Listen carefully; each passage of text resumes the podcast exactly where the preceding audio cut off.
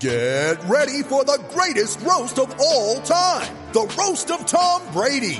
A Netflix live event happening May 5th. Hosted by Kevin Hart. The seven-time world champion gets his cleats held to the fire by famous friends and frenemies on an unforgettable night where everything is fair game. Tune in on May 5th at 5 p.m. Pacific time for the Roast of Tom Brady. Live only on Netflix. You ready? Showtime. On May 3rd, summer starts with The Fall Guy. Let's do it later. Let's drink a spicy margarita. Make some bad decisions. Yes. Audiences are falling in love with the most entertaining film of the year. Fall guy. Fall guy. Fall guy. That's what the poster said. See Ryan Gosling and Emily Blunt in the movie critics say exists to make you happy. Trying to make it out? Nope. Because I don't either. It's not what I'm into right now. What are you into? Talking. Yeah. The Fall Guy. Only in theaters May 3rd. Rated PG-13. With threats to our nation waiting around every corner, adaptability is more important than ever. When conditions change without notice, quick strategic thinking is crucial. And with obstacles consistently impending, determination is essential in overcoming them. It's this willingness, decisiveness, and resilience that sets Marines apart. With our fighting spirit, we don't just fight battles, we win them. Marines are the constant our nation counts on to fight the unknown. And through adaptable problem solving, we do just that. Learn more at marines.com. Why take one vacation with the family when you could take all of them?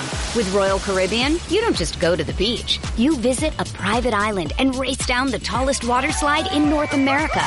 You don't just go for a road trip. You ATV and zip line through the jungle. You don't just go somewhere new. You rappel down waterfalls and discover ancient temples.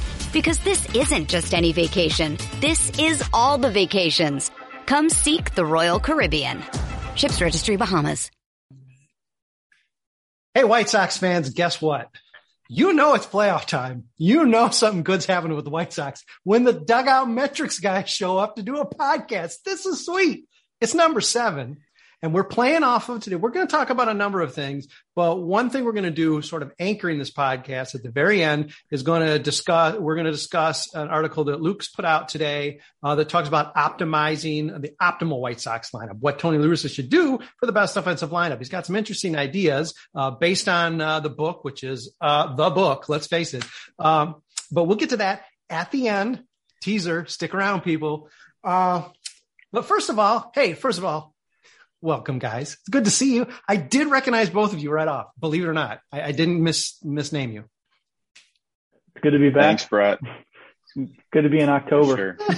you, you, you like that every time we do these, I get to hassle you. It's pretty sweet. Uh, Yeah. Okay. Yeah. Listen, each one of uh, the podcasts we've been doing the last week or so, all right, probably second half of the season, let's face it, but certainly since playoffs clinched, locked in with Houston, uh, and certainly in just uh, yesterday's podcast, the big discussion was, hey, just how you feeling? Um, 93 wins, uh, season's over. Obviously, we're all looking ahead, but just looking back on the season, uh, define your expectations, meeting them. Just how you feeling right now with just a couple days before the Sox start their second postseason in a row?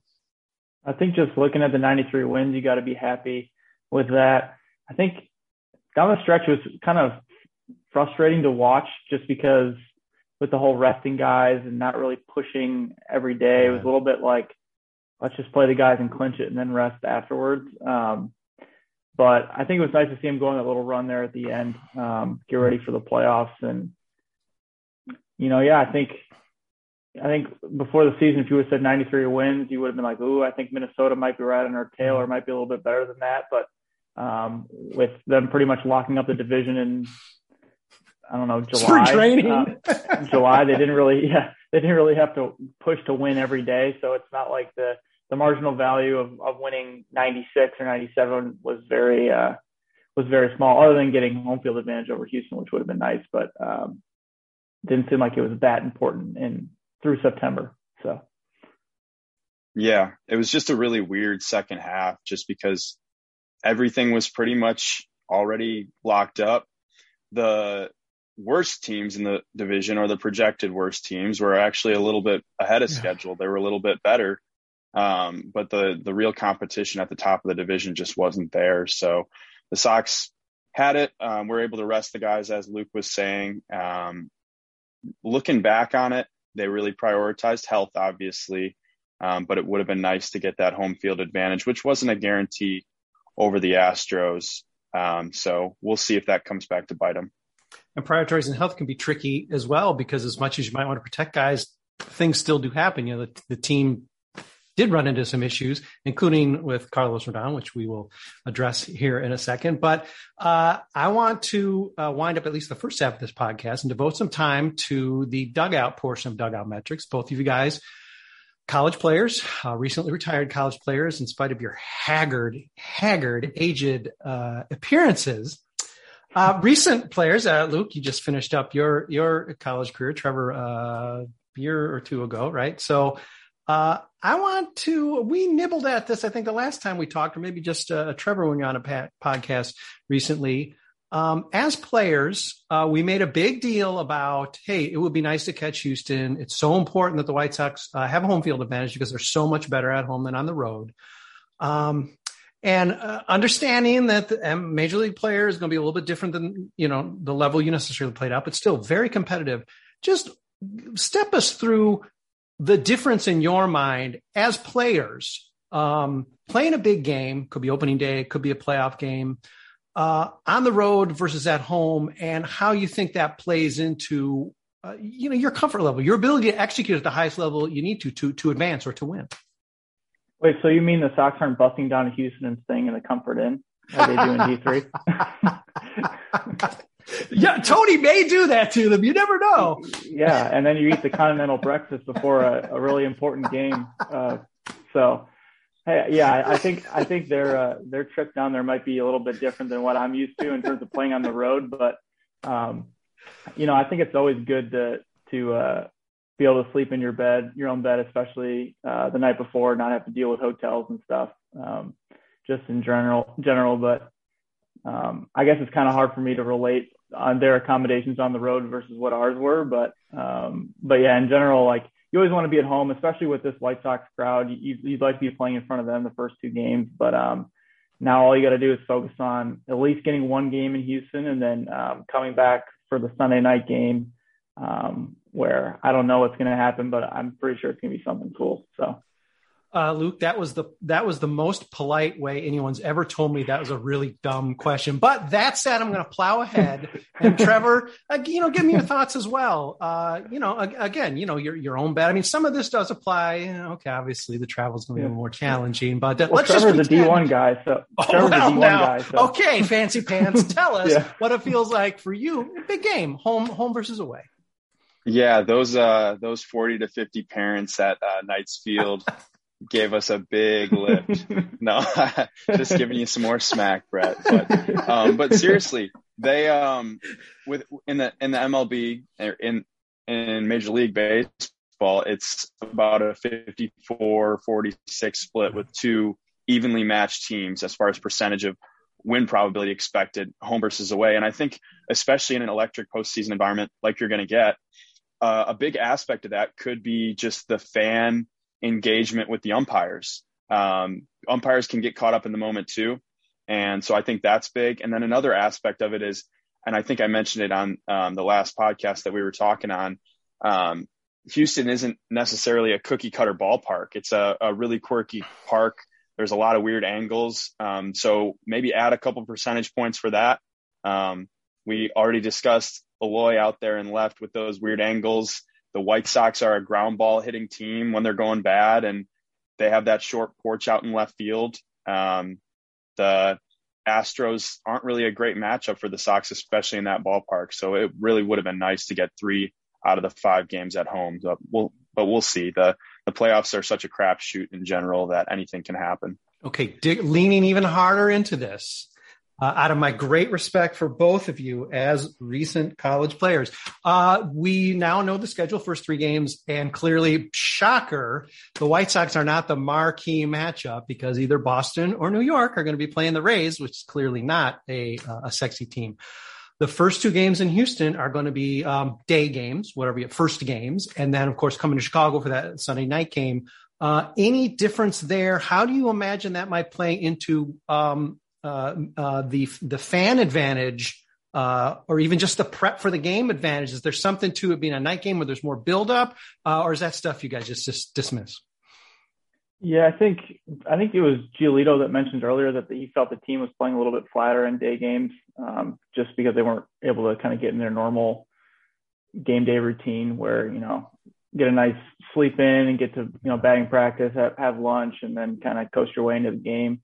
Um, where I'm sure for the day games, especially during the regular season, it's a little bit more of like a show and go type situation. You're not doing a whole lot before, uh, but I can see why they prefer those night games. And I remember, I think it was somebody on Oakland last year when they were complaining about them being the two seed and they were, they got all, all day games. Um, so we definitely saw that last year, but it was, um, you definitely prefer, I think, the night games and you want to be in, you want to be in the primetime games too. But, um, yeah, I wasn't surprised to see them get shafted. And I'm actually su- kind of surprised they did get one night yeah. game. So that's, that's good. I wonder if I wonder if the Sox lobbied it all with the league, like, hey, we got this blackout game scheduled, and if it's a three, if it's a two or three o'clock start, it kind of defeats the purpose. So you got to give us at least something. Yeah, and you figure Chicago market. Not to say that a home game is going to get necessarily more viewership, but there may be some numbers that indicate that too. So you know you got a huge market for that home game. Houston's a big market too. Maybe they just don't. They're not pulling away. We know the White Sox uh, win bananas with ratings this year, so that might be something the league office noted enough to say like yeah, okay, guys, black it out. It's going to be awesome. Uh, Trevor, your thoughts? Yeah, I agree. I mean, FS1 cuts to a blackout at 1 1 p.m. It's not the same as a nighttime, the whole stadium rocking in black. So I am super pumped that that first home game is going to be a night game. Um, I think it had a little bit to do with the Chicago Marathon, from what I heard. Oh. Um, they are going to have to compete with Sunday Night Football, Bills versus Chiefs. So that's going to be a big matchup that I know a lot of people are going to be watching as far as just sports fans in general. Um, but you know, it, it's going to be an electric atmosphere, and uh, I really can't wait to to witness it. All right, you're just being honest, Trevor. But I I don't ever edit these, but I just may have to edit talk of the NFL. But you're right. Jesus Christ. Yeah, just ratings right. wise, it is going to impact it. Christ, my God. Well, I, right. I, had a Cub, I had a Cubs fan in my mentions that when I said when I was pretty pumped on Twitter the Sox got a primetime game, he was like, "Well, actually, primetime on Sunday is actually the afternoon, so they didn't get primetime." I'm like, "Oh, okay." I wanted to reply and ask what time the, if the Cubs got the primetime game. Yeah, right, exactly. what time is the Cubs? yeah. Oh, there's going to be a lot of those opportunities in the next yeah. few years, guys. Uh, yeah. All right, let's take a, a quick break. We're going to talk. We're going to drill down a little bit more to the actual White Sox team and strategies that could be employed in the playoffs here in the second half. Uh, stick with us. Uh, we'll be back in a minute. Why take one vacation with the family when you could take all of them? With Royal Caribbean, you don't just go to the beach. You visit a private island and race down the tallest water slide in North America. You don't just go for a road trip. You ATV and zip line through the jungle. You don't just go somewhere new. You rappel down waterfalls and discover ancient temples. Because this isn't just any vacation. This is all the vacations. Come seek the Royal Caribbean. Ships Registry Bahamas. When you need mealtime inspiration, it's worth shopping Kroger, where you'll find over 30,000 mouthwatering choices that excite your inner foodie. And no matter what tasty choice you make, you'll enjoy our everyday low prices, plus extra ways to save, like digital coupons worth over $600 each week. You can also save up to $1 off per gallon at the pump with fuel points. More savings and more inspiring flavors make shopping Kroger worth it every time. Kroger, fresh for everyone. Fuel restrictions apply. Hey, guess what? It is Dugout Metrics 7. These guys here have got to witness five White Sox playoff teams. I don't think they remember the 2000 White Sox team too well, but I do believe they are alive. These guys have had an embarrassment of riches compared to me. I've had like five in my lifetime and I'm, you know, twice their age. Anyway, let's not dwell on that. It's Dugout Metrics 7. I've got Luke Smales and Trevor Lines back with me and I'm thrilled. Gave him a little hassle to start, but I'm thrilled. Let's be honest. Let's talk quickly before we get to Luke Smales' article, which is uh, um, uh, linked in uh, this podcast post. Uh, you've probably already read it. Uh, before we get to that, let's just address uh, quickly what to do with this pitching staff. And I want to focus on a couple guys in particular. Dallas Keuchel, who seemed to get a relief audition and not pass it late in the regular season, and Reynaldo Lopez, who has pitched well, had a bad game on on Sunday in the finale, uh, how do you work those guys in? Are those guys both locks for the postseason uh, roster? Uh, what do you guys think?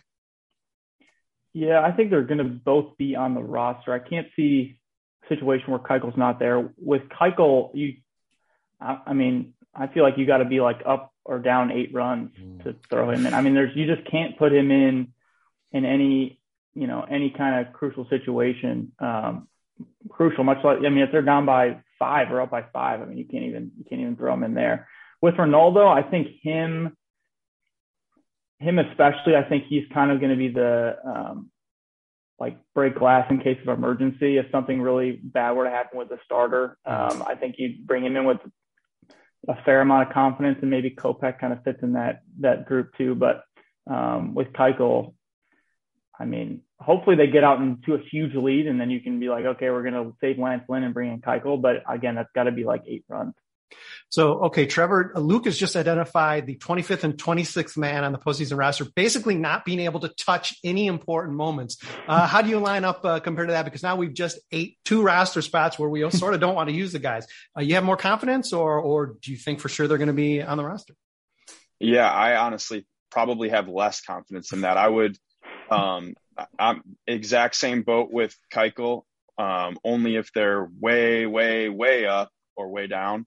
Um, and I'm in the same boat with Reynaldo. I I don't trust him either in a postseason matchup. If they have a big lead or they're down big, you can throw him in for mop up duty as well. Um, but in a short five game series, blow your guys out, ride your horses. I want to see our top four starters, including Rodon. If you're going to piggyback someone, you can piggyback Kopech.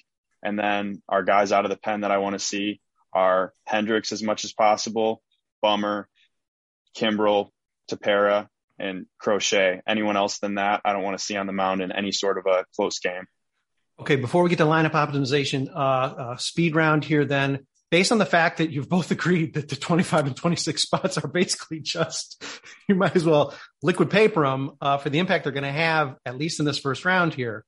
Um, who does that then put the most pressure on on the staff? Because those two guys are sort of like not going to be useful in the pen. Who's end up going to who's going to end up getting a harder workload? Uh, whether they can take on or not who do you think it falls to based on the fact that the white sox are going to be carrying a couple guys you can't trust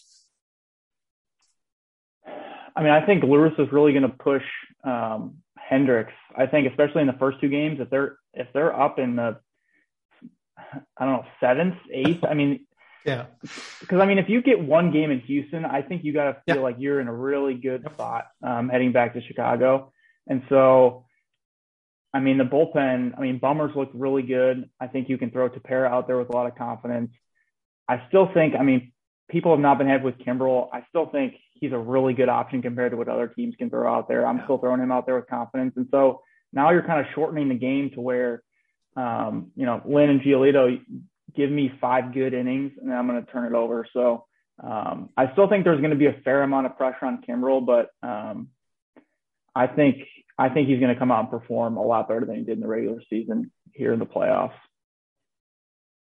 Yep, I I agree with that. Hendriks was going to be my first answer to ride. He's a guy that wants the ball, so ride him throughout the playoffs as much as possible. And then the other guy, especially with Carlos Rodon's injury issues, is going to be Michael Kopech. I think that that's the reason they've been stretching him out a little bit is to maybe piggyback off of a, a Rodon tandem start. Uh, so I think that that might be a trick up their sleeve. Um, those are the guys that I really think are going to carry a heavy workload. And then as far as the starting pitching, just to give a little bit of background on the way that they've matched up in granted small sample sizes with the Astros, Giolito, two games in the last three years, both complete games. So he has had their number. Uh, Lynn hasn't had quite as much success. Rodon has been really good this year against the Astros. And then um, Dylan Cease is pretty much about average Dylan Cease type type performances against the Astros. Like I said, small sample sizes, but I really think that Giolito, you can ride him into the uh, deeper into games. And Lynn is another guy that just wants the ball, and I, I trust to step up in the moment. So not quite an Ozzie Guillen type thing with the starters, but I think you can uh, let the starters work a little bit.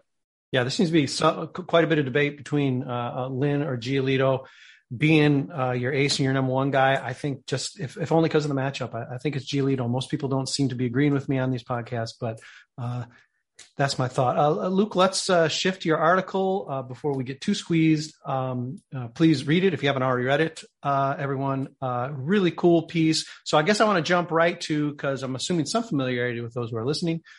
where is Tony LaRussa making the biggest mistake with his routine, with his regular type of lineup practices in your eyes? Um, I think he shifted with a couple spots, but I think Abreu in the three spot and uh, Tim Anderson in the in leading off. I think he's like would never mess with that, and I think Sox have some really good other hitters, and those are two really crucial spots. So I would, um, and Abreu and Anderson are really good hitters. Don't get me wrong, but I think they're kind of being misutilized in those uh, those spots. I, uh, like I said in the piece, I think Tim Anderson fits a lot better um, in the three spot, and I would actually move Abreu down to fifth. Um, biggest reason with Abreu is, um, and I found this really interesting in um, in the book, was that we know that Abreu struggled with double plays this year. He leads the league with 28 uh, double plays grounded into, and the third spot sees the most double play opportunities of any um, spot in the lineup. And so he's had some problems with pull side ground balls. I think getting a little bit over anxious, especially with with runners in scoring position maybe pressing for some RBIs and trying to get that RBI crown um, again. But um, if you move him down to fifth, you now see the second least amount of double play opportunities um, behind only the leadoff spot. So think that's a subtle thing they could do. And then Tim Anderson, you know, doesn't like to draw walks. Um, so we got a couple guys on the on the on the team in, in, in this lineup that really like to draw walks. So I think we should get our on base guys um, ahead of Tim Anderson and let him um, drive in runs with all the base hits he gets. Uh, and that has you placing Yoan Moncada as a leadoff hitter, which is a very intriguing possibility. Before I let uh, Trevor jump in, I'm going to hit you with a similar question, Luke, and that is, what's Tony doing? What has Tony this year done most right with his lineup with regard to optimization? Um, I mean, I think moving. I like the move of um, of Robert up to the two spot. I think um, the book says that the two and four spots are going to be where you want to put your best hitters um, in terms of WOBA or weighted runs created.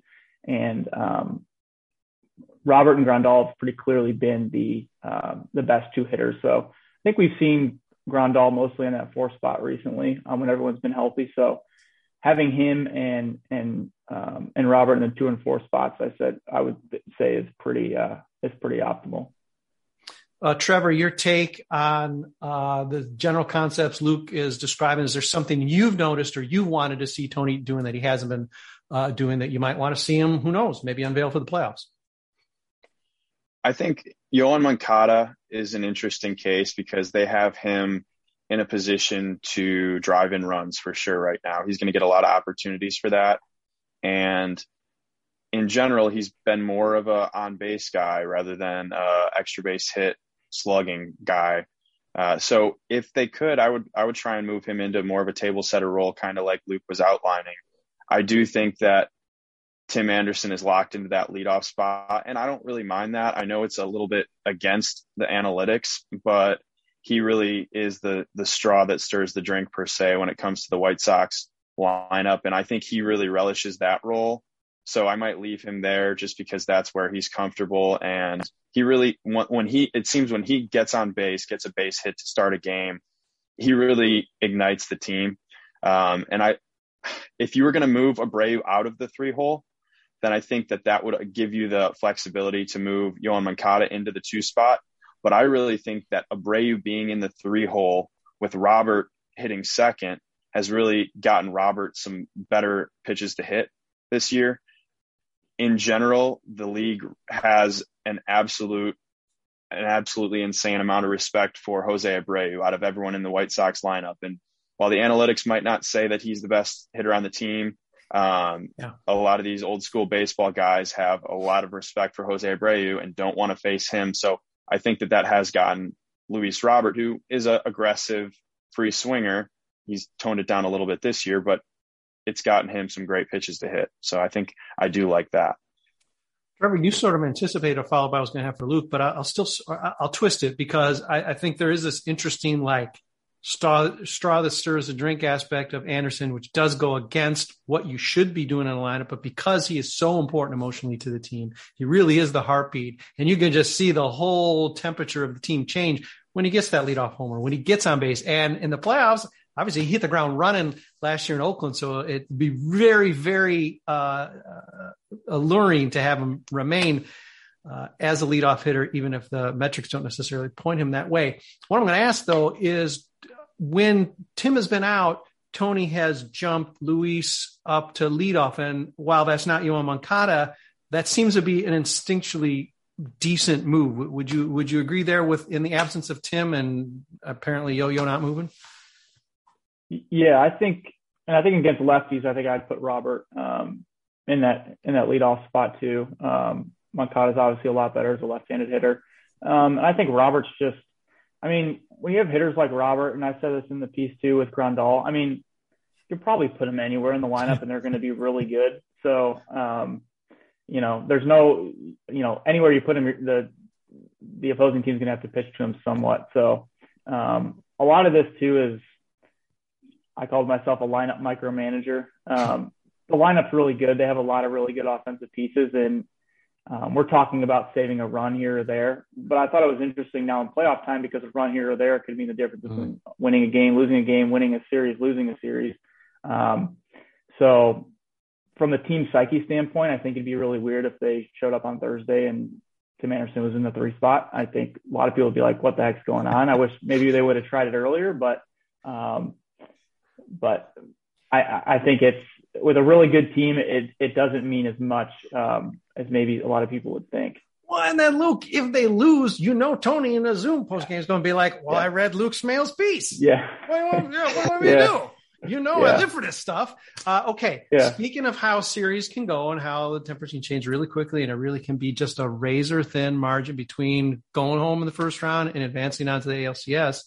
I think it's time to put you guys on the spot and let's talk about what you think about the series. I'll go first because I sort of already went on record yesterday saying I did not think it was going to be a five game series. I did think the White Sox are going to win in three or four. Now, since then, I've read Joe Reese's, um, Super Joe had a little super quick preview, and we don't really know how the how the how the rotation matchups are going to be or anything like that yet. But just smashing the teams together, and that's tempered my enthusiasm a bit because I I hadn't really realized that uh, Houston was even an average fielding team. Not sure why I didn't realize that. Uh, I know our pitching advantage is significant, but it does make me swallow a little harder and think that perhaps I've gone a little too hard on the trash cans.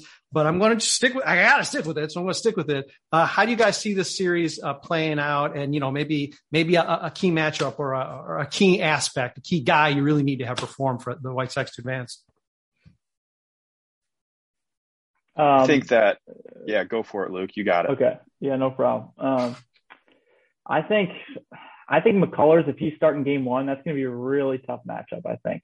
I was at the game that he pitched um, in Chicago, the first game after the All Star break, um, and he's he's nasty. I mean, he's got those two breaking balls. Um, he throws a slider to righties and curveballs to lefties, so it's it's kind of hard to neutralize. Um, you know, either of those, no matter what kind of platoon advantage you throw out there. But um, my my prediction was I thought the Astros would take game one, the Sox would take games two and three, um, and then in game four the Sox would try to piece together a a, a pitching and piece together nine innings. It wouldn't go so well, and then they'd bounce back to Lance Lynn in game five, and they'd win it in Houston. Oh, okay, that's yeah. that's a narrative. That's a narrative. Yeah. Okay, match that for creativity, Trevor. I like it. I like it like I said earlier, the way that the MLB playoffs is set up is the most amount of parity of any league. It's a it's a complete crapshoot for the most part. You could take the best team in the playoffs in the Dodgers and match them up with a team that snuck in like the Cardinals and it's still going to be about a, a 60 40 percentage that the the Cardinals can advance in a in a five game series. Granted, they're playing a one game, uh, series. But in general, it's it's such a crapshoot that you have to go with the White Sox. I mean, that's the team that we all root for. So I'm going for the Sox, and then Uh, I was looking up some splits, McCullers earlier today, the Sox hitters that have seven plus ABs against him, and they all have struggled. He's a ground ball pitcher. Sox are a ground ball hitting team, not a great matchup. Um, I don't think that the Sox match up very well with the Astros, but it is such a such a crapshoot when it comes to the playoffs that I'm going with the Sox, and I'll go Sox in five as well. Yeah, they don't strike out. That's what's so tough. You know, like even even the Rays. Um, people talk about the Rays not necessarily being built for the postseason because you know strikeouts.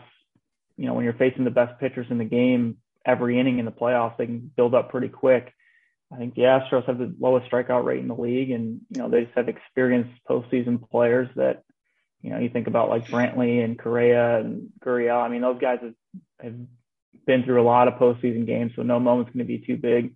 Um, I'm sure the experience from last year is going to help the Sox, but um, that's why I think the game game one there might be some some big time jitters. I think uh, on the White Sox side.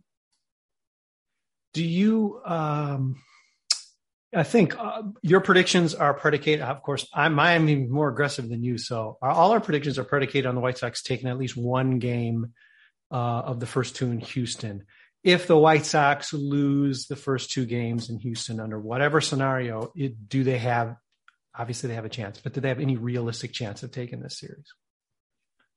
Um, I don't know. Cause then game four, cause then for game four, I think if you're down two, one, so maybe, maybe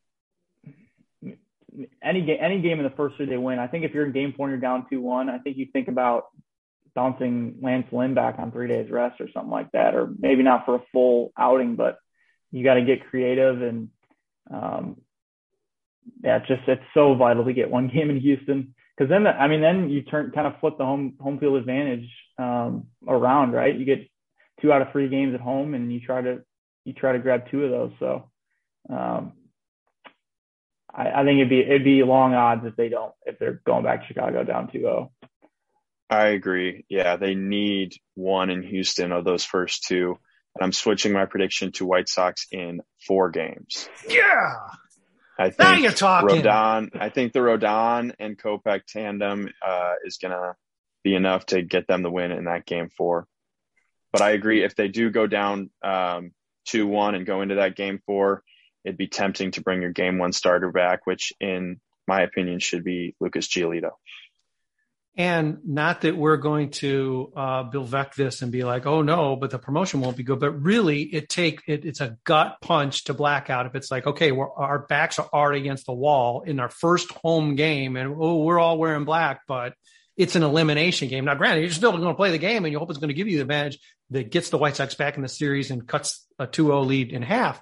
But man, the uh, uh, up 2-0 or splitting in Houston makes a big difference coming back because the momentum shift there for a game three, prime time, nighttime, blacked out is going to be huge. And I know Houston's, you know, they've obviously they've got the playoff experience and they've they've sort of won a ring, I guess. Yeah, I guess they won a ring. Um, uh but you know, hey, that, that nobody's seen this. It's been 13 years since we've seen it. Nobody's seen this. I think it's a. I mean, we could talk about oh, what's going to be like to play. You know, our, our college players here. What's it going to be like to play on the road or home? And I took a bus and all that. Hey, listen, I don't care. You could be the. You know, you could be the Dodgers. You could be the Yankees, and this is going to be a freaky situation. And uh split up 2-0 forget it. I'll have to revise mid podcast uh, to a three game sweep uh, at that point. But all right, glad to see you've uh, you've joined my side, Trevor. And we'll let Luke sort of just toe up to the line. That's cool, man. He's smart. You know, he's, he's, yeah. he's dug out metrics, man. It's cool. Yeah. Uh, but I think, um, yep. I think if there's one guy that I am worried a little bit about when it comes to that jitters aspect that you mentioned, that maybe hasn't been in any of those big situations, it would be Dylan Cease. Um, he's already a guy that has a history of command issues and he's put together a great season so far. Um, but I would be a little bit nervous going into that game three in a must win situation, uh, with Dylan Cease there. Uh, I think the offense, offensively, it's not really a nerves thing. Um, they've shown last year against that in that series against the Athletics that they came out hot swinging. I don't think that experience really really matters as much offensively. but those pitchers and uh, guys that might be young and prone to wildness could have issues. Hey, we got a little more time before Zoom's going to bounce us off, guys. So let's let's uh, let's introduce a wild card topic here, and that is the managers. Because you got me thinking about it, Trevor. Because it's like, okay, Dusty Baker's an experienced manager. There are guys who are able to be rattled. Michael Kopech indicate he showed a little bit of being rattled uh, in the Field of Dreams game. Liam Hendriks did. Um, there are guys who are not either they have very little experience because let's face it, they're playing for the White Sox and there just hasn't been that much. Uh, and there are guys who who didn't even have the experience last year, or is a very different scenario for them, who basically might be looking at this as a first time thing. A vendor manager like Dusty Baker, uh, who has, uh, you know, whatever you think about him, you know, I happen to think he's been a pretty good manager over the years.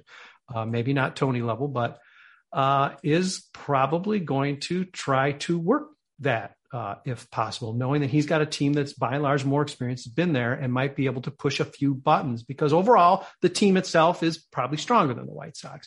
Uh, how do you see the manager uh, face off working out, or is it just going to be a great storyline? We can talk about two old guys and has no bearing on the series.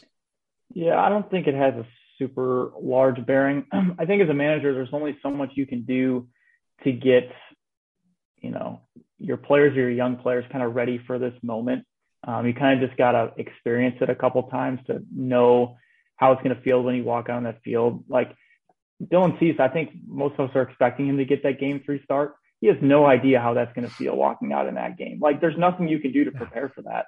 Um, so, you know, all you, if you're La Russa or Ethan Katz, all you can do is tell him to go out there and just try to do everything he's been doing. Um, I mean, he had a pretty successful year, so you just tell him to go out there and try to throw 100 miles an hour past guys with a nasty couple nasty breaking balls. That's all you can can tell him to do, and you can't try to, I think, feed them too many things about like, oh, make sure you're thinking about this and thinking about that, and don't get you know too nervous, and you just kind of gotta let the guys play. So the coolest thing about all that great information you just gave us, Luke, is that you ventriloquisted it because your camera froze in a great pose, by the way. Your eyes aren't shut, your mouth's not open. Uh, but man, it's even cooler. It is a great pose. Wow. The, I mean, it's yeah, especially cool when, uh, you know, you're ventriloquizing the, all the great information. Okay. Uh, Trevor, your thought on the matchup, uh, any different insight? Yeah, I agree. I don't think it's a, a huge storyline or hopefully it doesn't become a huge storyline. Um, don't think that they're going to have a a major impact on the series. Uh, hopefully, La Russa kind of plays it by the book, but in the past, he's shown that he can go with his gut in the postseason and it works out. Uh, so if he does go with his gut more than expected, hopefully he has that same luck or that same feel, I guess. Um, as far as I, I just have a feeling, I have a gut feeling that the Sox are going to jump all over McCullers. His one kind of kryptonite is um, he walks more guys than you would like out of an ace. And the Sox have had a, a very patient approach this year for the most part. They have some guys that will work a walk.